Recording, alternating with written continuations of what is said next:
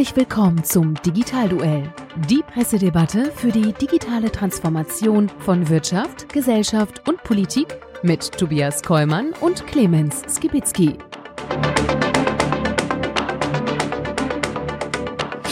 Ja, hallo und herzlich willkommen zu unserer heutigen Ausgabe vom Digitalduell, unserer Pressedebatte rund um das Thema digitale Transformation. Mein Name ist Tobias Kollmann und mit mir in den Ring steigt wie immer Clemens Skibitzky. Wir freuen uns mal wieder gemeinsam mit euch durch die letzte Woche zu gehen und äh, die spannenden Presseschlagzeilen, die wir gefunden haben, hier mit euch dann auch zu diskutieren, beziehungsweise ja, unserem jeweiligen Partner an den Kopf zu werfen. Und äh, das Besondere dabei ist, äh, wir kennen die gegenseitigen Schlagzeilen nicht, die wir mitgebracht haben und müssen eben so spontan wie möglich reagieren und damit in diesem Digitalduell bestehen. Das ist unser Konzept. Und von daher geht es diesmal um die Kalenderwoche 5 im Jahre 2021 und es ist somit die achte Folge vom Digitalduell. Und wir haben mal wieder die Location gewechselt. Und lieber Clemens, wo sind wir denn hier heute zu Gast? Wir sind heute zu Gast bei Capnemic Ventures in Köln. Capnemic ist eine VC-Gesellschaft speziell für die Early Stage und das Ziel, die, der erste institutionelle Investor von Top-Unternehmen zu sein. Habe ich gerade toll abgelesen, würde ich sagen. Es ist auf jeden Fall eine perfekte Location, die zu unserem Thema passt. Und der Partner Jörg Binnenbrücker, bei dem habe ich selber mal vor zehn Jahren gepitcht und gnadenlos abgelost, aber viel gelernt und seitdem sind wir, sie laufen uns immer wieder über den Weg. Äh, klasse Typ, ich bin sehr äh, gespannt. Er wird auch später bei uns in der Sendung sein, als Gast und ein, uns mit einer Schlagzeile herausfordern und wir ihn. Absolut. Und das ist ja wirklich einer der bekannten Protagonisten aus der Venture Capital Szene, der übrigens diese Woche viel zu feiern hat. Äh, denn es gab einen echt großen Exit für Capnamic. Und äh, das werden wir natürlich hier auch gleich äh, besprechen. Und von daher freue ich mich unglaublich auf den Jörg. Und äh, bevor wir allerdings in dieses Digitalduell einsteigen, bedanken wir uns wie immer bei unserem Sponsor und sagen Danke.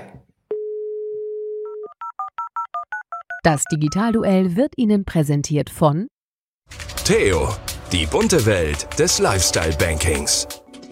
Mit der Multibanking-Funktion von Theo sparst du dir nicht nur Zeit, sondern auch unzählige Banking-Apps. Integriere einfach nach Belieben Giro- und Sparkonten sowie Kreditkarten unterschiedlicher Banken. Führe wie gewohnt alle Transaktionen durch. Und behalte mit nur einer Plattform deine kompletten Finanzen stets im Blick. Mehr Banking in einem geht nicht.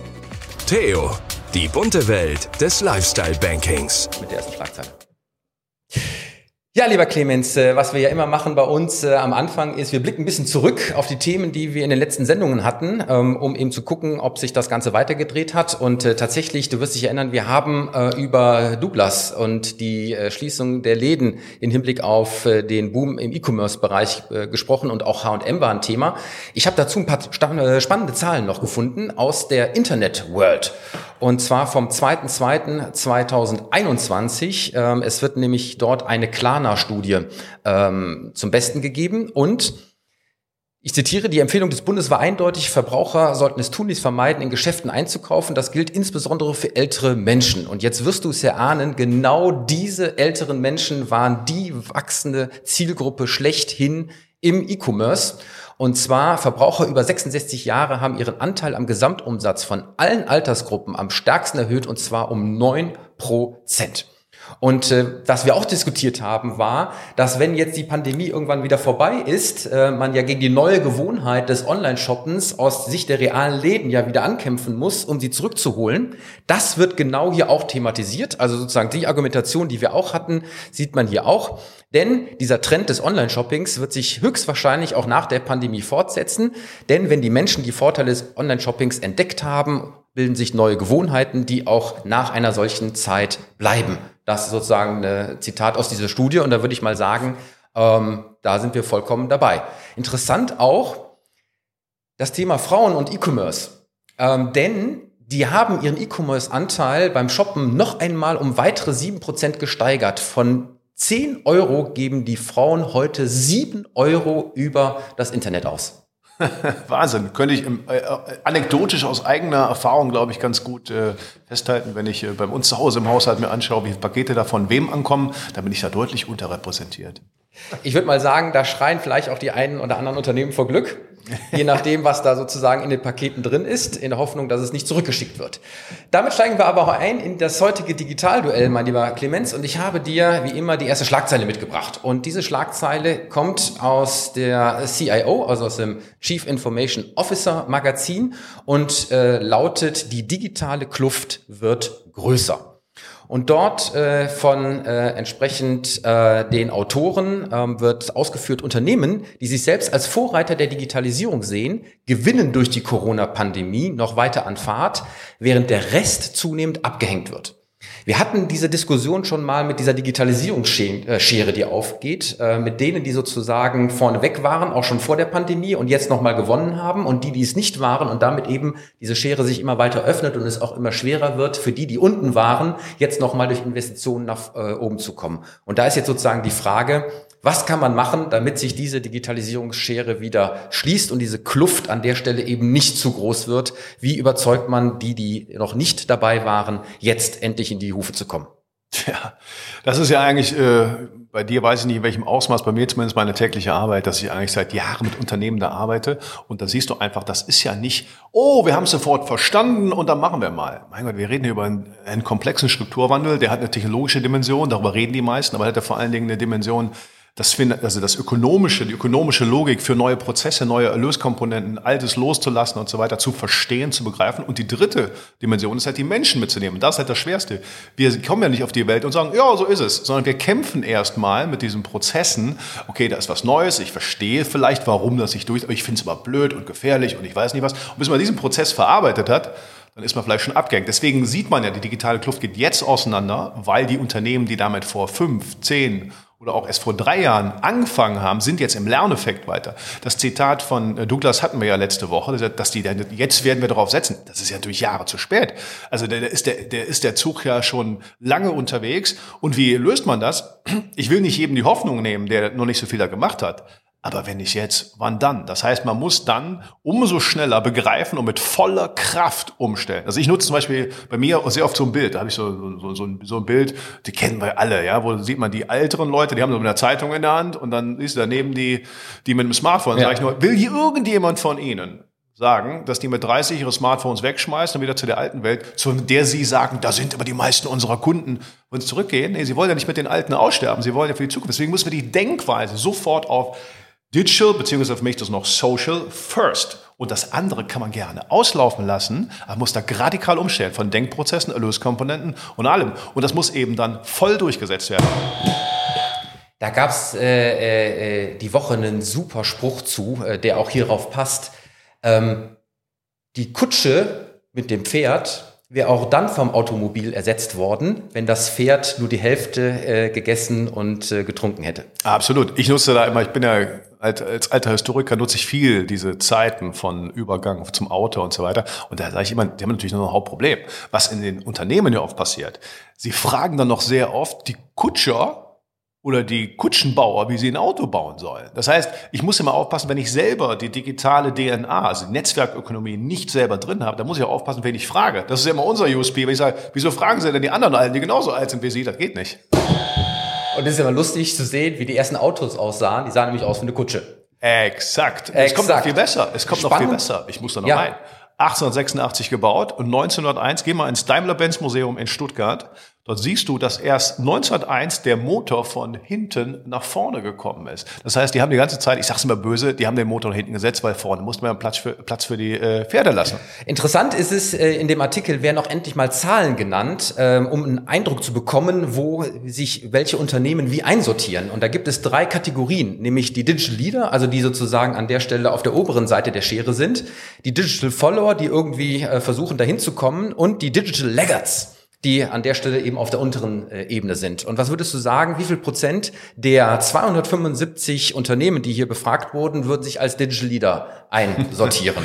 Ich befürchte, dass wenn man die selbst gefragt hat, das erlebe ich ja auch immer, die glauben, wir sind total weit. Dann stelle ich denen fünf Fragen, wo ich sage, na, das hätten sie gebraucht. Danach urteilen die anders. Ich schätze mal, hier werden sie gesagt haben, was ich 23 Prozent sehen sich als Leader. Wow, es sind 22 Prozent. Respekt, mein Lieber. Und genau. ich würde sagen, wenn ich sie bewertet habe, sind es danach noch drei. Digital Follower haben äh, 52 Prozent sich einsortiert und äh, als die, die sozusagen schon äh, wirklich äh, abgehängt sich fühlen, ähm, sind 26 Prozent sogenannter Digital Laggards. Den Begriff hatte ich auch noch nicht gehört. Hattest du den äh, schon mal irgendwo gesehen? Ja, doch. Ich bin ein alter Marktforschungsprof. Da hat man dann immer so diese, diese Einteilung. Aber vielleicht nochmal für diese Gap, also diese Lücke. Ist ja klar, wenn ich keine Infrastruktur aufgebaut habe die letzten Jahre und ich in den Köpfen, in den Köpfen das nicht verarbeitet habe, dann kann ich nicht so schnell umschalten. Die, die sich Jahre darauf vorbereitet haben, können jetzt einen Hebel umlegen und Vollgas geben, wo die anderen noch äh, gucken, was haben denn die anderen so gemacht tatsächlich wird die IT noch nicht mal so sehr als Hauptproblem angesehen. Ist ja? es auch nicht. Ja, ich sag Moment, pass auf, warte. Ähm, und zwar der Hauptfaktor als hemmender äh, Aspekt gegen das Thema Digitalisierung ist, tada, die fehlende Kompetenz. Ja, natürlich. Ja, das ist sozusagen an der Stelle. Ähm, der, der und zwar die fehlende Kompetenz in den Vorstandsetagen, meiner Meinung nach. Ja, interessanterweise, 37 Prozent der digitalen Follower haben das angegeben, aber 53 Prozent der digitalen Nachzügler haben das äh, an der Stelle an Nummer eins gesetzt.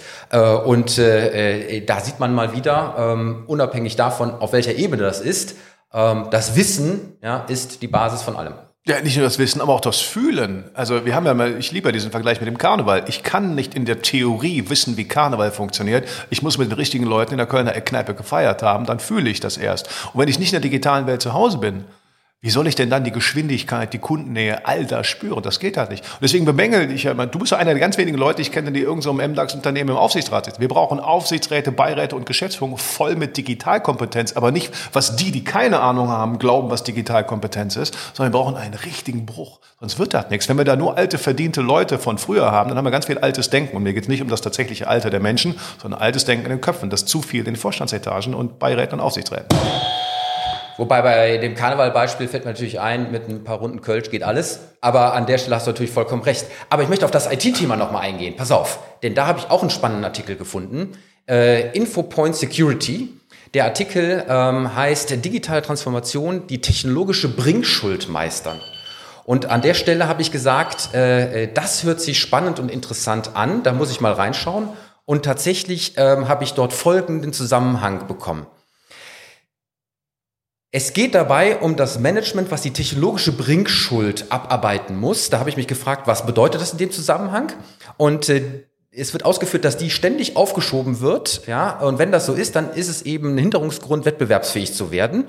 Und man hat festgestellt in einer zugehörigen ähm, äh, äh, Studie von McKinsey, dass für die Bewältigung in der in der Architektur verborgenen Herausforderung, ja, wie etwa die Modernisierung von Systemen, ja, die Vereinfachung von Anwendungen und das Ausmustern von Altdatenbanken 10 bis 20 Prozent des Technologiebudgets investiert werden müssen, was eigentlich für neue Lösungen vorgesehen war. Das heißt, da werden also technologische IT-Altlastensysteme in den Unternehmen mitgeschleppt, äh, nicht radikal über Bord geworfen, um es neu zu machen, sondern es wird mit dem Alten gearbeitet, als Bremsklotz irgendwas an Insellösungen dran gepackt, in der Hoffnung, dass damit das Thema digitale Transformation zu meistern ist. Ja, aber wohl nicht, oder? Ja, fairerweise muss man sagen, das habe ich sehr oft gehört. Ne? So, ich habe denen erzählt, guck mal hier, wenn ich versichere, hier ist eine Schadensmeldung, das muss sofort durchgehen. Ich erwarte in Echtzeit über Ihre App, äh, äh, dass die da durchgeht. Ja, wissen Sie, wie schwer das ist? Unsere Großrechnersysteme aus den 80er Jahren, da ist das alles drin und das können wir nicht einfach über den Haufen werfen und, und, und. Ich verstehe das alles. Und äh, das Problem ist nur, das interessiert die Kunden da draußen gar nicht. Die messen sie daran, an dem, was da heute geht. Und der eine kann es halt disruptiv machen, vom Reißbrett Neubau, der nimmt direkt das von heute und der andere muss halt transformieren, aber er muss es mit voller Macht machen und er muss sich an den Wettbewerbsmaßstäben und der Erwartungshaltung der Kunden da draußen messen lassen. Und da kann ich nicht sagen, ja, wissen Sie, wie schwer das ist? Ja, weiß ich. Sorry, interessiert die Kunden aber nicht. Vollkommen richtig, aber jetzt kommt jetzt Dilemma. Denn jetzt springe ich nochmal in den anderen Artikel zurück, denn 59 Prozent der befragten digitalen Vorreiter wollen ihr IT-Budget in den kommenden drei Jahren deutlich erhöhen. Bei den digitalen Mitläufern, ja, also den Followern, planen dies nur 17 Prozent. Und bei den Nachzüglern sind es auch nur 19 Prozent. Und wenn ich jetzt noch da abstrahiere, dass äh, von diesen Budgets noch einmal 10, 20 Prozent in die Altlasten investiert werden müssen, um die am Laufen mhm. zu halten, dann ist das ja noch einmal ein Grund dafür, dass die Digitalisierungsschere an der Stelle äh, noch weiter auseinandergehen wird. Ja, natürlich, das ist ein Unternehmen, genauso wie du es gerade natürlich in der Politik siehst. Guck mal, das ist ja nicht mit Geld bereitstellen gemacht. Wir sehen ja jetzt, in den Schulen, in den Gesundheitsämtern, in den Verwaltungen. Da ist ja jahrelang äh, zu wenig investiert worden, die Infrastruktur. Aber selbst wenn du die Infrastruktur hast, dann sind auch die Rahmenbedingungen nicht vorbereitet. Das heißt, der Mindset, du hast dann die Datenschutzgrundverordnung, du hast das Arbeitsschutzgesetze, all die Sachen sind nicht darauf vorbereitet. Da hängen wir, selbst wenn wir die Infrastruktur haben, technisch können wir viele Dinge nicht machen. Das heißt, es ist ja ein multidimensionaler Vorgang, der jahrelang verpennt wurde. Und deswegen geht das jetzt auch auseinander, weil die anderen haben sich darauf vorbereitet oder andere haben sich darauf vorbereitet und wir nicht. Das trifft den Staat genauso wie die Unternehmen. Und die Unternehmen nur haben eine andere anderen Marktzwang. Der Staat kann sich da manchmal mehr Zeit lassen. Also Fakt ist, ähm, veraltete IT ist ein Bremsklotz, ähm, hemmt bei Neuinvestitionen, ist an der Stelle ähm, das Problem oder mit ein Problem, warum die Schere weiter auseinandergehen wird. Und dass die Schere weiter auseinandergeht, äh, haben wir durch diese Zahlen festgestellt. Ähm, ich glaube, das ist ein Warnschuss an alle, die da draußen äh, auch für sich selber mal zu reflektieren, wo sie gerade so stehen. Und äh, äh egal wo, macht was, tut was. Das Thema Digitalisierung ist jetzt anzugehen. Ja, aber macht was so richtig. Also die IT geschickt ist natürlich ein Hemmschuh, aber die mentale Transformation in den Köpfen, die ist noch viel größerer Hemmschuh. Meine Erfahrung noch. Weil das eine kann ich mit Geld, kann ich mit IT kaufen. Es gibt auch noch einen Top-Partner, aber die Unternehmen müssen ja ihre Prozesse verstehen und ihre Marktkenntnis neu aufbauen. Clemens, wie immer wiederholen wir uns an der Stelle, ja. wenn wir sagen, Digital Mindset, Digital Skills und Digital Execution als drei Säulen von Digital Leadership. Mein Lieber, du bist dran mit deiner Schlagzeile. Ah, jetzt kommt's. Brille Leg wieder los. aufsetzen. Brille wieder aufsetzen und jetzt kommt's. Und ich ist in der Tat eine Sache, die war an mir ein bisschen vorbeigegangen und ich habe sie diese Woche durch den Podcast von äh, Gabor Steingart äh, nochmal mit auf den, auf den Weg bekommen. Und das war dann wieder eine aktuelle Schlagzeile jetzt vom 4. Februar in der Süddeutsche. Google Deal. Spahn windet sich heraus. Ich bin da ein bisschen baff geworden, denn ähm, es ging darum, äh, der Bundesgesundheits das Bundesgesundheitsministerium vermeide es zum Google-Design Hausherrn Jens Spahn klar Stellung zu beziehen. Im November hatte Spahn bekannt gegeben, dass es zwischen dem Bundesgesundheitsministerium und dem Suchmaschinenriesen eine Zusammenarbeit gibt. Die Inhalte des nationalen Gesundheitsportals werden demnach gegenüber anderen Medienangeboten bevorzugt angezeigt und in einem Infokasten hervorgehoben. Auf Nachfrage der FDP hat das Ministerium nun dementiert, dass es dazu einen Vertrag gebe. Und dann sagen wir noch weiter, also die, die, das Gesundheitsministerium sagt dann offiziell, zwischen dem Bundes, Bundesministerium für Gesundheit und Google gibt es keine vertragliche Beziehung zu Spahns Haus. Es gibt weder schriftlich noch mündlich eine Vereinbarung, die das Bundesministerium für Gesundheit oder Google verpflichtet. Stattdessen sei Google jederzeit frei, die Informationen, bla bla bla und das andere anzuzeigen. Also ich bin da ein bisschen baff. Ich habe mal nachgeschaut und habe dann mal gegoogelt einfach. Ach, ja, sowas tue auch ich. So, und dann kam dann raus, wenn ich Coronavirus eingebe, sehe ich zuerst Schlagzeilen, okay, dann sehe ich lokale Nachricht unter beste Ergebnisse. Was meinst du, was das erste Ergebnis ist? Ich hoffe, es ist das äh, Gesundheitsministerium. Es ist bundesgesundheitsministerium.de. Äh, danach kommt lokale Behörden. Das heißt, alles andere kommt hinten drunter.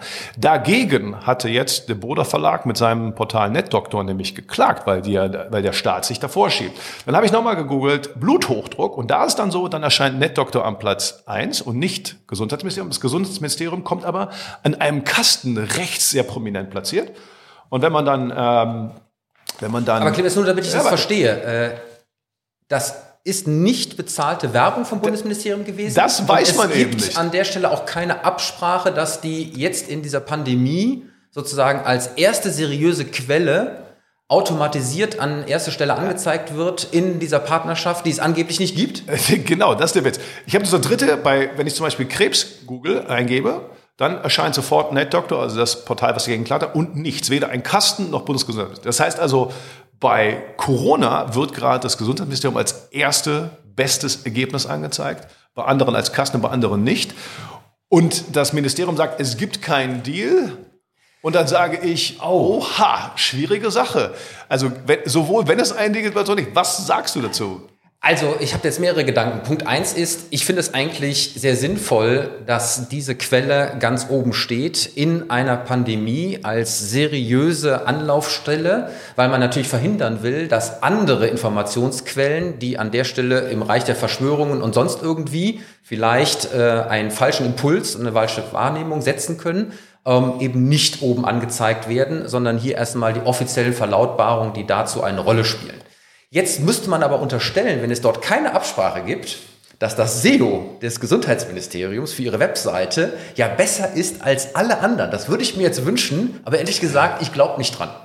Tja, das glaube ich ehrlich gesagt auch nicht, vor allem so aus dem Stand. Also man muss ja sagen, wenn es keine bezahlte Werbung ist, dann muss ja, dann macht das Google, wie das Ministerium sagt, ja eigentlich ganz freiwillig. Sie sind da frei, es gibt keinen Vertrag. Das heißt, sie machen das einfach so.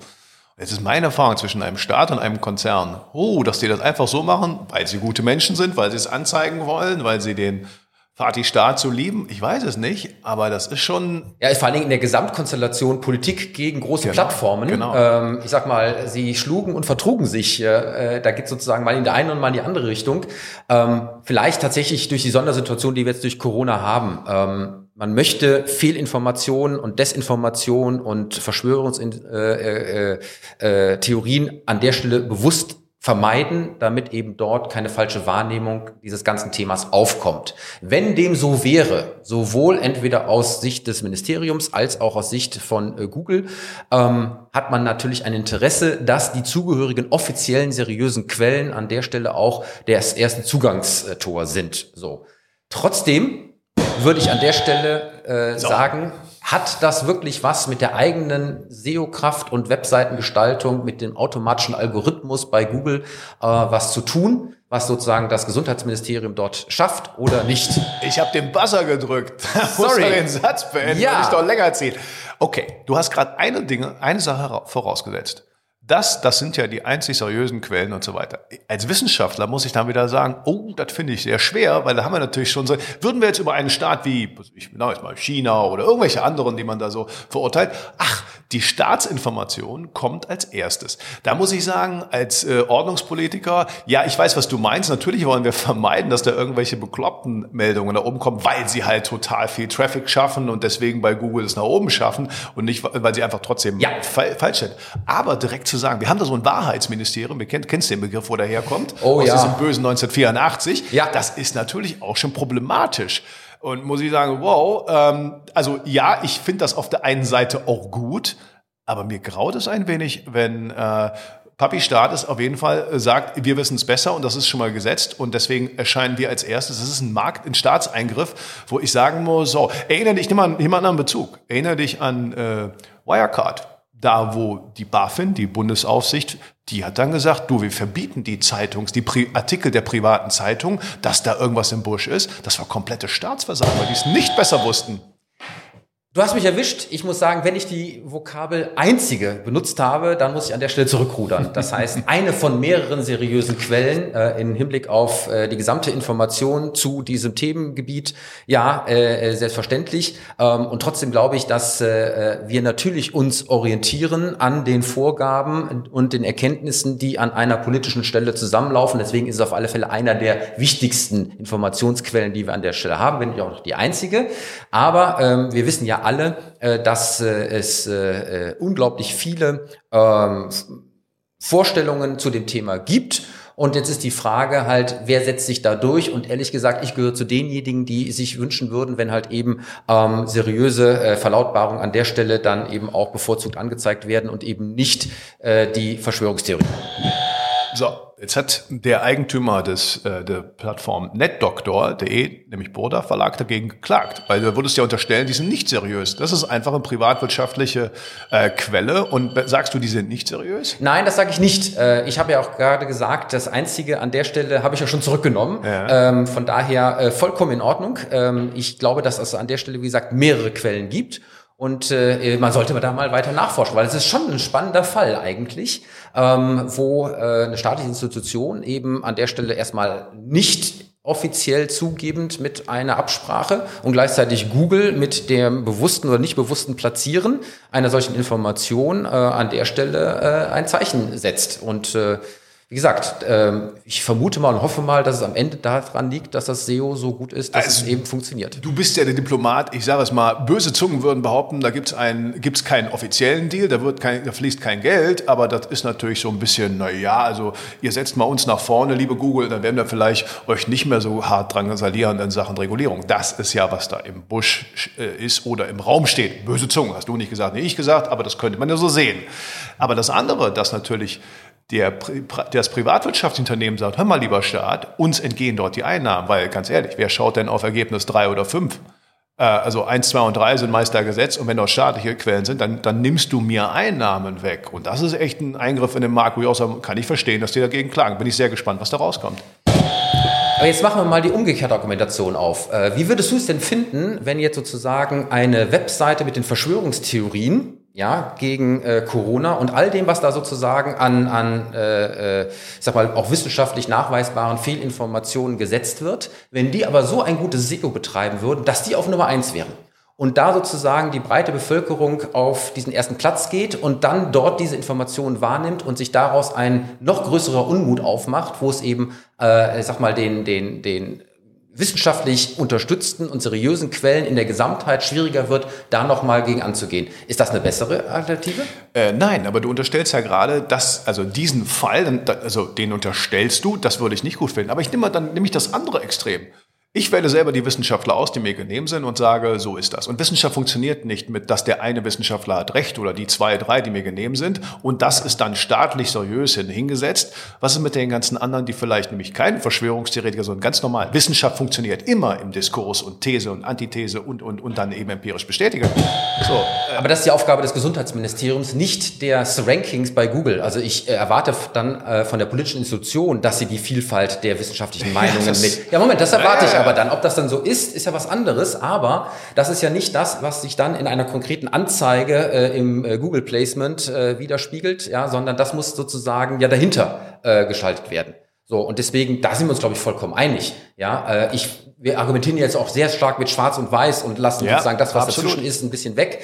Aber äh, äh, das ist an der Stelle eben die Frage, wie Informationen transportiert werden ja, und welche Quellen, ja, in welcher Form auch immer, wo, wie angezeigt werden und wo es eben aufgrund auch von dieser besonderen Situation vielleicht auch besonders nochmal dann auch auf Qualitäten ankommt, ja, zumindestens in dieser Schwarz-Weiß-Dimension ähm, und da kann sich jeder auch eine Meinung bilden. Ich bin an der Stelle äh, eindeutig auf der Seite, dass äh, die, die Wissenschaft und all das, was wir im Moment gerade tun rund um das Corona-Thema, schon eine gewisse Seriosität hat.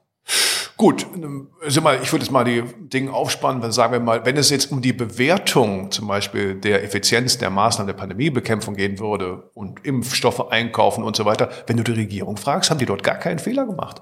Und die EU auch gar nicht. Also langsam, da wäre ja dann auch so eine Geschichte, wo man darüber strittig sein könnte. Wenn, wenn das jetzt um, wenn ich jetzt darüber Corona-Maßnahmenbekämpfung gehen würde und dann würde auch die Meinung der, äh, des Ministeriums dort sein, dann hätte ich ein Problem damit bin ich auch bei dir, aber ich gehe jetzt eher mal auf diese Richtung äh, der absoluten Corona-Leugner. Es gibt Corona nicht. So, ja, da muss ich ehrlich sagen, äh, äh, sorry, aber was haben wir denn gerade? So. Ja, geht, geht, geht in die Krankenhäuser, schaut, was da los ist, ja, und dann haben wir doch an der Stelle haben wir doch den Virus. Aber das ist ja genau das, äh, das, äh, diese, das typische Argument. Also, wenn du nicht alles, was wir machen, toll findest, dann bist du ein Corona. Das ist ja totaler Quatsch. Natürlich ist das nicht so. Aber wir Habe ich nicht gesagt. Ja, aber das ist, geht aber in die Richtung. Also, um den Diskurs, das Duell jetzt mal klar zu machen. Auf der einen Seite total, also das staatliche Ministerium wird das total richtig machen. Das halte ich für naiv. Ich halte nichts von dem wohlmeinenden Diktator, die alles weiß und alles gut macht im Sinne der Menschheit oder wie auch immer. Und auf der anderen Seite das natürlich die total bekloppten. Wissenschaft funktioniert halt irgendwo dazwischen. Und da sagst du, ist die Aufgabe des Ministeriums, auch die Vielfalt abzubilden. Das heißt aber ja. eben auch, das müssen wir auch tun. Und da bin ich nicht so ganz sicher, wenn ich mir zum Beispiel, also natürlich hast du staatliche Institutionen, du kannst ja nicht eine ganze Wissenschaftshorde bezahlen. Du hast halt deine paar, die stehen auch in deinen Diensten und das ist auch fein. Aber dafür brauche ich den Ausgleich auch durch die Medien, wo ich dann eben auch, wenn wir heute anschauen, in Talkshows habe ich ganz, ganz viele andere auch. Alles gut. Ich würde aber zu sagen, damit wir das nicht zu lang machen, weil ich glaube, wir haben jetzt ein breites Feld aufgespannt. Als ich so durch das, als ich mir das durchgeschaut habe, fand ich ehrlich gesagt diesen Kompromiss mit dem Kasten, also dem grauen Kasten, da wo sonst Werbung ist. Mhm. Äh, der, das, dieses Ergebnis, da fand ich eigentlich ganz gut. Also wo, bei den, wo hast du die natürlichen Suchergebnisse mhm. und rechts davon in einem grau hinterlegten Kasten eben das, die Meinung äh, oder die, das Bundesgesundheitsministerium als Quelle. Das fand ich eigentlich ganz gut. Wenn nämlich das Gesundheitsministerium als erstes kommt in den normalen Ergebnissen vor den ganzen Privaten, verdränge ich in der Tat die Privaten und ich nehme die Vielfalt. So fand ich das eigentlich zwei gesonderte Kategorien als Zwischenlösung, muss ich sagen, ganz gut. Weil ich bin ja bei dir. Ich, bin, ich will ja nicht die Bekloppten haben, aber ich will jetzt auch nicht allein. Es gibt nur ein Wahrheitsministerium, deswegen brauche ich die Vielfalt. Und das ist wahrscheinlich der beste Kompromiss. Dennoch sehe ich das sehr problematisch, dieses äh, ja, rumerzählen, nee, es gibt keinen Vertrag, also es gibt keinen Vertrag, aber wir haben da zusammen, aber das ist mir irgendwie zu unklar. Ich würde mal sagen, ach doch mal, wie es ist. Lieber Clemens, ich glaube, äh, wir sind ja diejenigen, die hier die Presseschlagzeilen debattieren. Es ist jetzt sozusagen der Auftrag der Journalisten, da hinterher zu gehen und das nochmal ausfindig zu machen, ob es da nicht doch vielleicht Absprachen gab. Ähm, wie dem auch sei, ja, die Wahrheit liegt an der Stelle wie immer also, in der Mitte. Da muss da irgendeine Absprache und geben. Das kommt doch nicht von alleine da oben hin. Es kann aber auch sein, dass das SEO vom Gesundheitsministerium so gut ist. Wow! Yay, Alles, was mal, ich über SEO weiß, nein. Ich würde mal an der Stelle ist einfach mal hoffen, dass das Thema Digitalisierung in der Kompetenz auch an der Stelle vielleicht einmal Wirkung zeigt, auch in einem öffentlichen Zusammenhang. Lieber Clemens, wir müssen weitermachen, denn jetzt haben wir unseren Gast. Ja. Und äh, von daher freuen wir uns jetzt äh, unglaublich auf den Jörg Binnenbrücker, der jetzt gleich zu uns kommen wird. Äh, wir sitzen hier bei Capnamic ähm, der führende Venture Capitalisten in äh, äh, Deutschland, äh, der zwar auch ein Büro in äh, Berlin hat, aber äh, doch hier aus Köln kommt. Wobei ich ihn mal fragen muss, warum er auf der Webseite äh, Berlin zuerst nennt und dann Köln. Was? Äh, das müssen wir gleich mal klären. Äh, lieber Jörg, komm doch bitte äh, an der Stelle zu uns, weil äh, das Thema müssen wir klären. Und äh, da ist er auch schon, wunderbar. Nimm doch bitte Platz.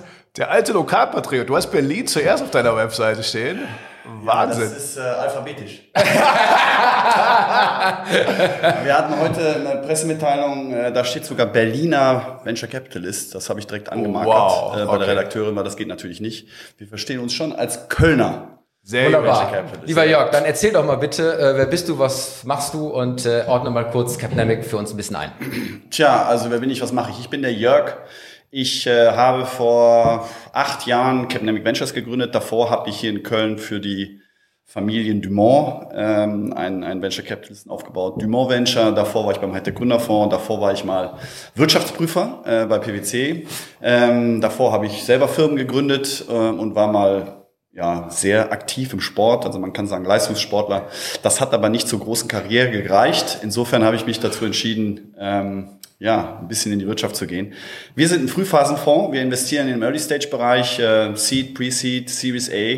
Äh, wir sind seit, würde ich sagen, einem Jahrzehnt jetzt ein integraler Bestandteil des Ökosystems. Ja, wir haben Spaß daran. Wir bauen Unicorns, äh, wenn es gut läuft. Äh, die Woche hier ist sehr gut. Diese Woche haben wir eins äh, schon verkauft. Ähm, unser erstes Unicorn für Capnemic, aber es kommen noch andere, bin ich mir sicher. Ja, und wir haben mit Gründern zu tun, die passioniert sind, Innovationen treiben und die Landschaft verändern äh, in jeglichem Sinne. Und das macht natürlich Freude. Da das diese Woche war, musst du einmal kurz Fakten nennen, äh, weil wir wollen gratulieren, denn das ist ja wirklich ein extrem guter Exit gewesen, ja, über eine Milliarde äh, Kaufpreis und ihr wart äh, signifikant mit dabei. Äh, es sei euch nicht nur gegönnt, ja, sondern es ist an der Stelle natürlich auch ein wichtiges Signal, äh, dass eben solche Exit auch mit Beteiligung deutschen Venture Capital an der Stelle möglich ist. Also mal ganz kurz die Fakten. Ja, soweit ich Fakten nennen darf, weil äh, das Ganze befindet sich noch im Closing. Das heißt, äh, es ist ja ein Unterschied zwischen Signing und Closing. Also kartellrechtliche Prüfungen finden dann noch statt. Da der Käufer auch äh, Pläne hat, ein IPO zu machen an der Nasdaq, ähm, müssen wir da vorsichtig sein, was wir sagen. Das, was in den Gazetten steht, genau. Und, äh, das ist nicht völlig falsch. Also äh, wir sagen, es bewegt sich im, im Bereich eine Milliarde US-Dollar. Für? Ähm, Name? Für AppLovin, die sind die Käufer. Ähm, und wir haben Adjust, eine Firma aus Berlin, verkauft, wo ich damals ähm, hingekommen bin nach Pankow. Da saßen die in Pankow, da waren 16 Leute damals äh, am Start. Wir hatten 20.000 ähm, Euro äh, monatlichen Umsatz ähm, und haben einen globalen Market Leader im, im AdTech-Bereich aufgebaut. Ich glaube, jede App global hat irgendwo Adjust ähm, auf dem S, also auf ihrer auf ihrer Festplatte. Ähm, das ist natürlich toll. Das ist natürlich eine Riesenleistung mit Offices äh, über die ganze Welt verteilt. Ähm, zwei Gründer, einer aus Greifswald, einer aus Berlin. Ähm, also eine lokale Story, die die Welt erobert hat. Das macht natürlich Spaß. Geht ein bisschen unter ähm, diese Woche natürlich ähm, mit einem anderen großen Ereignis, was stattgefunden hat, was auch meine Schlagzeile ist, die ich mitgebracht habe. Hervorragend, schieß los, mein Lieber. Und zwar, die Schlagzeile ist aus der Wirtschaftswoche, ähm, die lautet 45 Prozent Kurssprung, aber Zweifel am Geschäftsmodell und es geht um den Börsengang von Auto 1. Für mich eine ganz persönliche Geschichte, da ich als Auto 1 gestartet ist und gerade mal eine Tankstelle oder einen Parkplatz hatte, wo sie Gebrauchtautos angekauft haben, hätte investieren können. Auf einer damaligen Bewertung ja, eine zweistellige, niedrige zweistellige Millionenbewertung. Da kriegst du jetzt fast die Tränen in die Augen. Das gehört zu unserem Geschäft. Also äh, wer ein gutes Antiportfolio hat, hat meistens auch ein gutes Portfolio, weil die sehen die richtigen Deals. Ähm, damals war es wirklich teuer. Es war eher ein Papierdeal und es, äh, wir haben uns nicht getraut zu springen. Hätten wir machen sollen. Tolle Gründer. Hat man damals schon gesehen, dass sie sehr stark in der Exekution sind. Dass natürlich ein Gebrauchtwagenhändler viel mehr ist. Wir kaufen dein Auto oder die Auto 1 Gruppe ja nicht. 12 Milliarden Euro wert sein soll, äh, das entzieht sich so ein bisschen ähm, ja, meinen Denkstrukturen. Ähm, ich kann natürlich verstehen, dass äh, der Markt an sich sehr interessant ist, mit, äh, ich glaube, sieben Millionen verkauften Gebrauchtautos alleine in Deutschland jedes Jahr, mit 90 Milliarden äh, äh, Marktvolumen. Und die sind in 30 Ländern unterwegs, das kann man also dann hochrechnen. Allerdings ähm, ist natürlich das Auto an sich möglicherweise ja eine aussterbende Gattung in der Art und Weise, wie es es heute gibt. Deswegen muss man solche, solche Zahlen natürlich in den Kontext bringen. Und 12 Milliarden Euro für eine Firma, die, ich glaube, 3 Milliarden Euro Umsatz macht, 114 äh, Millionen EBITDA, nicht profitabel ist, das erklärt man einem Mittelständler, ähm, der gutes Geschäft macht und gutes Geld verdient, sehr, sehr schwierig.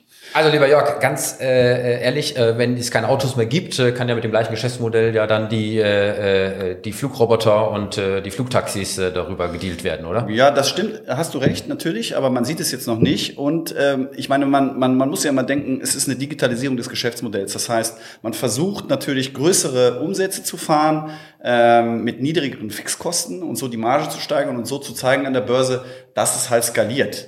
Äh, und dann entstehen solche Werte.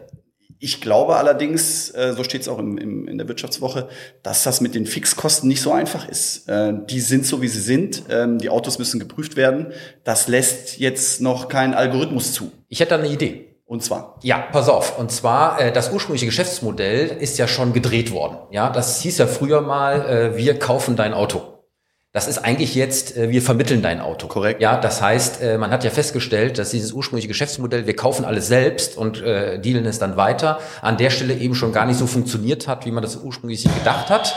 Und deswegen äh, bei einer Vielzahl von Fahrzeugen, die dann vor Ort sind, ja überhaupt kein Preis mehr genannt wird, sondern das geht dann in den internen Marktplatz, Dealermarktplatz ähm, und damit sozusagen in die Auktion ja, für die normalen Händler, die dann nicht nur tierisch Provision zahlen müssen, wodurch sie nur noch Preise bieten, damit das gar nicht mehr attraktiv ist und äh, gleichzeitig eben damit die Deals auch zunehmend nicht mehr zustande kommen. Das heißt, dort wurde schon reagiert und dann wird man sozusagen vom Aufkaufen E-Shop, ja, wird ja. man sozusagen eigentlich zum E-Marketplace. Ja. ja. Und damit hat man das Geschäftsmodell ja schon geändert. So ist es. Äh, da geht auch das meiste Kapital rein, was jetzt äh, frei geworden ist durch den Börsengang ähm, in diese Plattform. Ähm, das war von Anfang an so, dass sie die Händler eigentlich als Zielgruppe hatten und nicht unbedingt die Privatpersonen.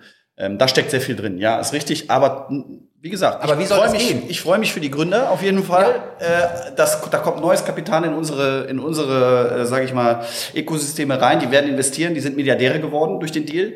Äh, mal einfach so innerhalb von sieben Jahren. Das muss man sich vorstellen. Äh, von null auf Milliardär, ähm, vom, vom Tellerwäscher zum Milliardär. Unfassbar. Das sei ihm gegönnt. Das ist der Wahnsinn. Und das stört mich auch, weil andere Schlagzeilen, äh, wie auf der Bild, die reden nur davon, dass jetzt da Milliardäre sind. Da wird Neid geschürt. Ja, und wir in Deutschland haben eh eine Neidkultur, ähm, die dem, den Gründern und den Unternehmern es sehr schwer macht. Ja, und das sind halt, das ist das Rückgrat für unsere Wirtschaft. Insofern sollten wir die doch feiern und äh, die unterstützen und den Champagner schicken, anstatt äh, auf die einzuschlagen. Ja? Absolut. Clemens. Ja, also ich wollte mal sagen, die, ähm, du meinst ja, die können dann später die selbstfahrenden Autos vermitteln. Ich glaube, nee, das wird nicht passieren, weil die selbstfahrenden Flotten werden wahrscheinlich von den, von den Googles oder so. Ich habe Flugtaxis gesagt. Ja, auch, auch die, da wird es, glaube ich, andere Player geben.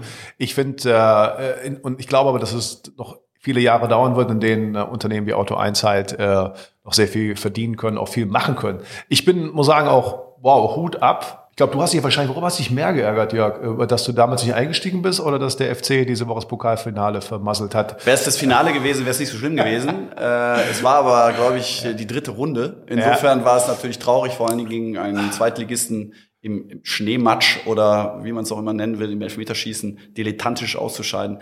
Man ist, hört schon, seine Leidenschaft ist viel mehr da, aber er ja, Ich verkrafte das schon mein ganzes Leben lang. Insofern, das ist nicht so schlimm.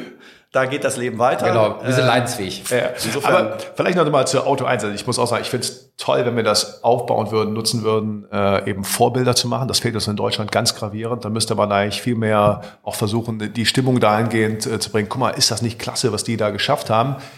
Ich gebe dir an einer Sache aber recht. Ich finde das Ding, also ich würde jetzt, also jetzt viel sowieso zu spät, aber ich würde auf der Bewertung auch nicht einsteigen, auch nicht jetzt dort, weil ich auch glaube, die verdienen da zu wenig. Aber wenn ich mir anschaue andererseits, ich glaube, der amerikanische Konkurrent ist 50 Milliarden ist korrekt, ja. oder sowas. Ja. Das heißt, im Moment ist ja die Börse und äh, die ganzen IPOs und so sowieso verrückt.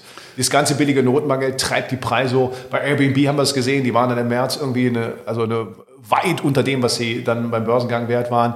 Äh, das heißt, da sind die Preise mit den Maßstäben, die, die Maßstäbe verändern sich einfach gerade durch das viele Notenbankgeld, nehme ich mal an. Ähm, aber ich muss auch sagen, wow, ordentliche Bewertung und das sollten wir feiern, aber ich weiß nicht, ob ich das, ob das in dem Maßstab gerechtfertigt ist, wenn man das eigentliche Geschäftsmodell zugrunde legt. Aber toll, dass Sie gemacht haben. Ich möchte nur ganz kurz ein, einmal eine Replik, ja, äh, weil du sagst Vorbilder. Ich glaube, ein viel schöneres Vorbild, zumindest für uns, weil wir Tech-Investments machen und wir Auto 1 zwar als ja, Light-Tech vielleicht annehmen können, aber Signavio, eine Firma aus Deutschland, die an einen deutschen Konzern für 1,3 Milliarden verkauft wurden, das ist für mich Leuchtturm. Äh, ähm, Faktor Nummer eins die letzten zwei Wochen. Äh, das passiert alles in den letzten zwei Wochen. Also ich weiß nicht, was los ist. Äh, vielleicht sollte der Herr Spahn noch ein bisschen verlängern. Äh, ist vielleicht gut für Exits. Ähm, keine Ahnung. Vielleicht haben die da nichts zu tun und kaufen ein. Aber das hat mich wirklich sehr, sehr gefreut, ähm, das zu sehen. Genau, kurzer äh, Servicehinweis an die Zuhörer und Zuschauer. Diese Schlagzeile hatten wir letzte Woche bei ja. uns im Digitalduell. Das aufkaufende Unternehmen war SAP und äh, auch das haben wir an der Stelle äh, diskutiert. Äh, wenn ihr euch nochmal die letzte Folge anhört, findet ihr dazu unsere Meinung. Ähm, ich sag mal, ähm, wir sind ja hier in einem Duell und äh, die Schlagzeile, die du uns mitgebracht hast, kann nicht unbeantwortet bleiben. Und sie knüpft sehr, sehr schön an dem an, was der Clemens gesagt hat. Ich habe nämlich aus dem Spiegel, 30.01., äh, die Schlagzeile mitgebracht, Geldregen aus Amerika. Deutschlands Startups sind überraschend gut durch die Krise gekommen, vor allem weil US-Investoren sie mit Kapital überschütten. Was heißt das? freuen wir uns darüber im Hinblick auf, dadurch haben die äh, auch die Chancen entsprechend zu wachsen. Oder, und das ist hier die kritische Frage, riskiert das Land, Klammer auf, Deutschland, damit den Ausverkauf seiner besten Ideen und innovativsten Firmen? Wie ist deine Meinung dazu? Also sehe ich überhaupt nicht so. Warum sollte das ein Ausverkauf sein? Das sind äh, Investoren, die meistens Minderheitsgesellschafter werden, natürlich die Firmen antreiben, nicht nur in Deutschland aktiv zu sein, sondern sich global aufzustellen. Aber das ist notwendig heutzutage, um überhaupt überlebensfähig zu sein und große Unternehmen zu bauen. Äh, unser Markt, unser Binnenmarkt ist zwar interessant, aber am Ende nicht groß genug, um diese Riesen äh, äh, zu bauen und vor allen Dingen Technologie auf Dauer zu verteidigen. Da muss ich mich breiter aufstellen, da brauche ich viel Kapital und das Kapital kommt nun mal mehr aus den USA als im Moment noch aus Deutschland. Aber auch hier in Deutschland hat sich sehr, sehr viel getan. Seit ich angefangen habe, hier in Köln Venture Capital zu machen, bis heute, äh, was jetzt 12, 13 Jahre sind, ähm, ist es unfassbar, wie viel Kapital auf einmal zur Verfügung steht für junge Unternehmen. Das ist nicht vergleichbar. Ja, du kannst dich sicherlich auch noch zurückerinnern, wie schwer es war, vielleicht ein Angel Investment zu bekommen. Heute schimpft man, dass es vielleicht viel zu leicht ist, aber die Firmen kriegen so überhaupt die Möglichkeit äh, zu beweisen, ob sie valide Geschäftsmodelle und Technologien haben oder nicht. Insofern bin ich dankbar für jeden ausländischen Kapitalgeber, der hier in Deutschland Innovation sucht, weil Was? wir sind eine gut, ein gutes Innovationsland. Was übrigens an der Stelle äh, immer häufiger passiert, es gibt ja auch eine konkrete Zahl. 2020 waren an 19 Prozent aller Finanzierungsrunden in Europa mindestens ein US-Investor beteiligt. Also äh, bei 19 Prozent. Und äh, teilweise aber auch, muss ich sagen, schon wieder so ein bisschen ähm, fraglich, wie da das Geld ausgeschüttet wird. Denn es wird hier berichtet äh, über eine Firma Wingcopter Die haben 22 Millionen Dollar Wagniskapital von einem US-Investor bekommen, der im Silicon Valley sitzt. Und die haben sich nicht ein einziges Mal gesehen. Es gab keinerlei Prüfungen. Ähm, ich zitiere, nach vier Zoom-Calls war die Sache klar, wir bekommen das Geld. Das ist aber eher so nach dem Motto, äh, ich mache hier mal mit der Gießkanne ein bisschen äh, äh Geld ausschütten. Oder ist es PR? Ja, das, äh, das weiß ich nicht, weil da muss man aufpassen, ja, wenn man sich mit solchen Zitaten äh, ja. in die Zeitung begibt, das kann einem wieder auf die Füße fallen, wenn das nicht so stimmt. Tja, also wir haben jetzt hier nicht so die Spray and Pray ähm, Wege für uns aufgezeichnet, sondern wir glauben, dass man sich das schon tief anschauen muss, vor allem die, Prü äh, die Gründer sich genau anschauen muss, Technologie prüfen muss, etc. Äh, ich glaube, das ist eine Ausnahme. Also, ich, also die amerikanischen Investoren, mit denen wir zu tun haben, die sind sehr schnell, aggressiv, aber sie machen sehr ordentliche Due Diligence. Ja, sie sind vielleicht nur zügiger unterwegs und haben mehr Ressourcen als äh, vielleicht äh, europäische Investoren.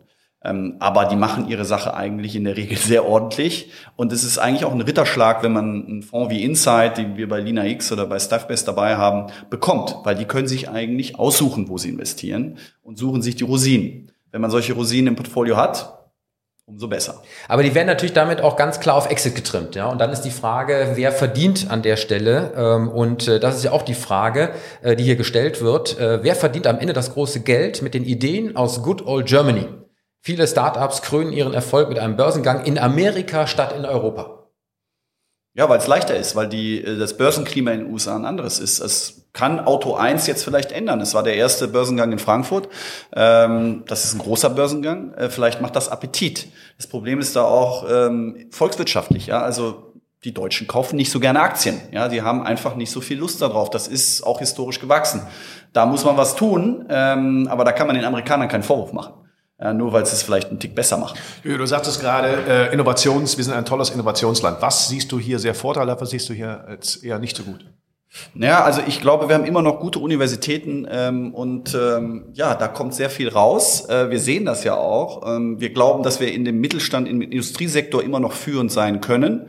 Das natürlich stark aufgeholt wird von allen Seiten. Vor allen Dingen sehen wir auch, äh, wenn wir uns die Studentenschaft anschauen in den guten Universitäten, dass da natürlich auch nicht nur Deutsche studieren, was auch gut ist. Ja? Ich bin selber Botschafter von äh, einer Plattform, die sich mit äh, Migrations Hintergrund äh, Student, Studenten mit, mit der Migrationshintergrund auseinandersetzt und die unterstützt, um die gleiche Chance zu geben wie vielleicht äh, auch deutschen Studenten.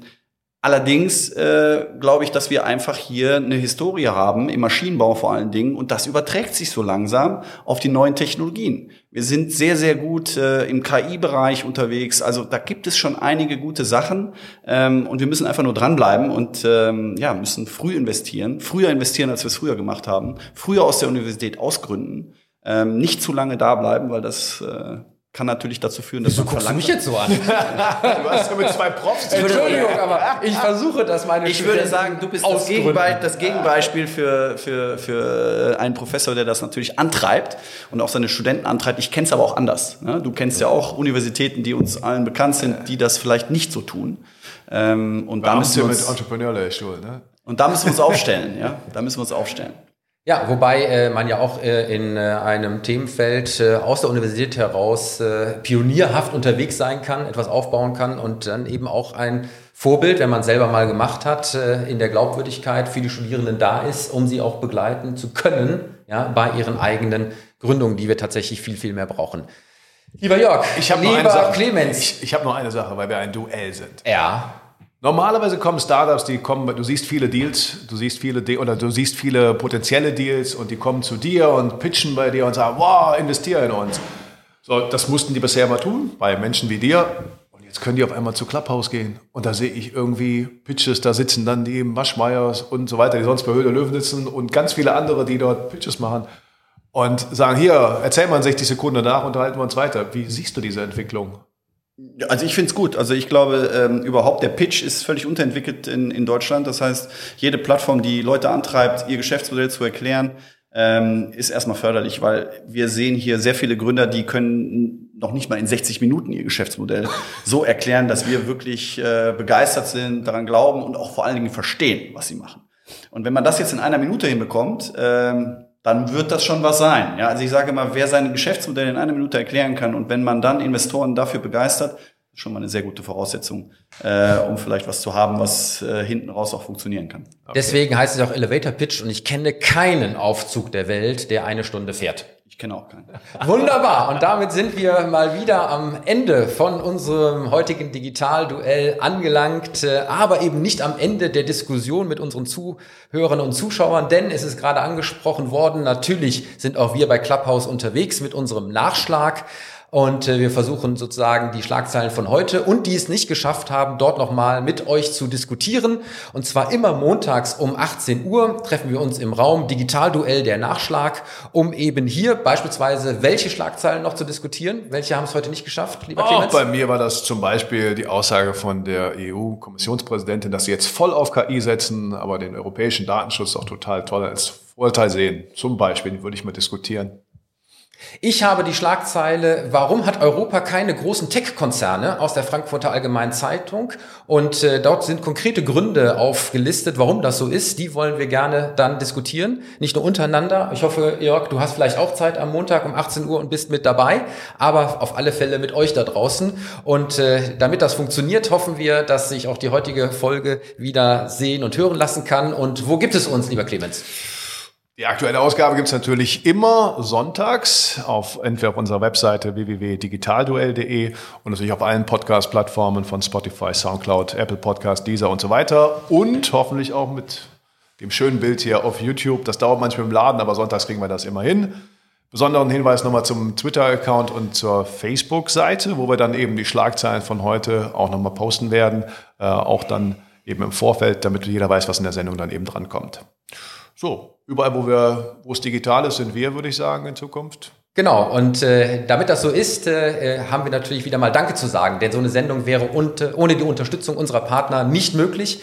Und deswegen bedanken wir uns bei Gebhard Media, Deutschlands führenden und innovativen Podcast-Producer, bei der lieben Sherin de Bruyne, Unternehmerin und Kommunikationsexpertin mit Persönlichkeit, die unsere Stimme ist für das Intro und das Outro. Wir bedanken uns natürlich nochmal bei unserem Sponsor Theo, die Multi-Banking-App. Und wir bedanken uns natürlich bei unserem Gastgeber, der gerade per Handy schon wieder den nächsten Deal äh, klar macht. Lieber Jörg Binnenbrücker von Capnemic aus Köln. Und äh, wenn ihr euch äh, fragt, äh, wie kriegt ihr uns mal zu euch in die Räumlichkeiten, ja, dann ladet uns doch einfach ein. Ihr findet bei uns auf der Webseite ein Kontaktformular und äh, wenn ihr entsprechend mit uns ein Digitalduell ausfechten wollt, dann schreibt uns doch einfach und wir kommen vorbei. Frei nach den Höhnern, wir kommen mit allem Mann vorbei. Hurra, hurra! Natürlich könnt ihr uns auch wie immer eine Zuschauerfrage schicken und äh, bitte diese an frage.digitalduell.de und dann werden wir diese beim nächsten Mal gerne äh, diskutieren und äh, diese E-Mail geht an unseren Redakteur, sodass wir das auch da nicht vorher wissen, was die Zuschauerfrage ist. Last but not least, unsere Titelmelodie kommt von musicfox.com. Damit ist doch eigentlich alles gesagt, lieber Clemens, oder habe ich was vergessen? Ja, du hast nichts vergessen und äh, Jojo und ich, ich weiß ja gar nicht, bist du auch so ein FC-Fan? Wir hoffen, dass der FC mal morgen gewinnt. Du, ich äh, bin hinter dem Tor vom 1. FC Köln groß geworden, weil mein Vater ja Pressefotograf beim Kölner Express war, mich mit zur Arbeit genommen hat und ich fünf Meter hinter dem Tor von Toni Schumacher groß geworden bin, äh, mein persönliches Idol.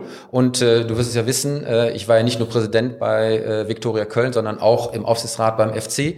Ähm, war, äh, und ich, ich muss vor dem Hintergrund sagen, was ich jetzt da gerade von außen beobachte, ist äh, ein äh, Trauerspiel im Hinblick auf das Management, wenn man sich gerade die Schlagzeilen um den neuen Mediensprecher äh, anschaut. Aber das ist nicht unser Thema, sondern wir sind hier an der Stelle woanders unterwegs.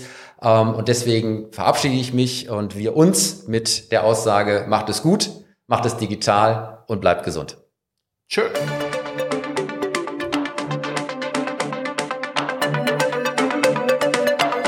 Das war das Digitalduell, die Pressedebatte für die digitale Transformation von Wirtschaft, Gesellschaft und Politik mit Tobias Kollmann und Clemens Skibitzky. Alle Folgen dieser Sendung finden Sie auf unserer Webseite digitalduell.de, auf allen bekannten Podcast-Plattformen und natürlich bei YouTube. Diskutieren Sie auch mit uns bei Twitter unter dem Hashtag Digitalduell.